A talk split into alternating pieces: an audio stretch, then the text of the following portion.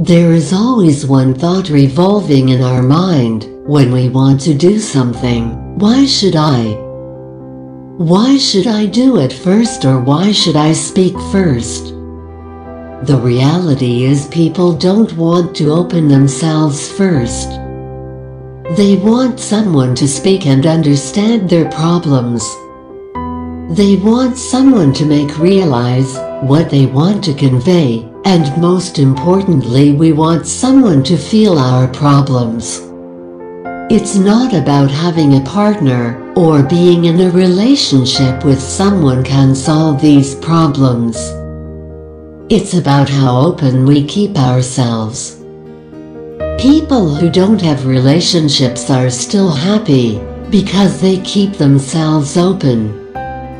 They don't make their negative feelings drain their energy. We all are fed with some negative feelings. We can't cry all the time for this, because that will always drain our energy.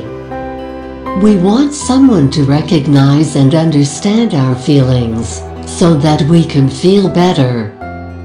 This is what we keep ourselves down. We keep that energy dependent on someone to change it. Most of the people don't try to be open because they are afraid that someone might ruin their feelings.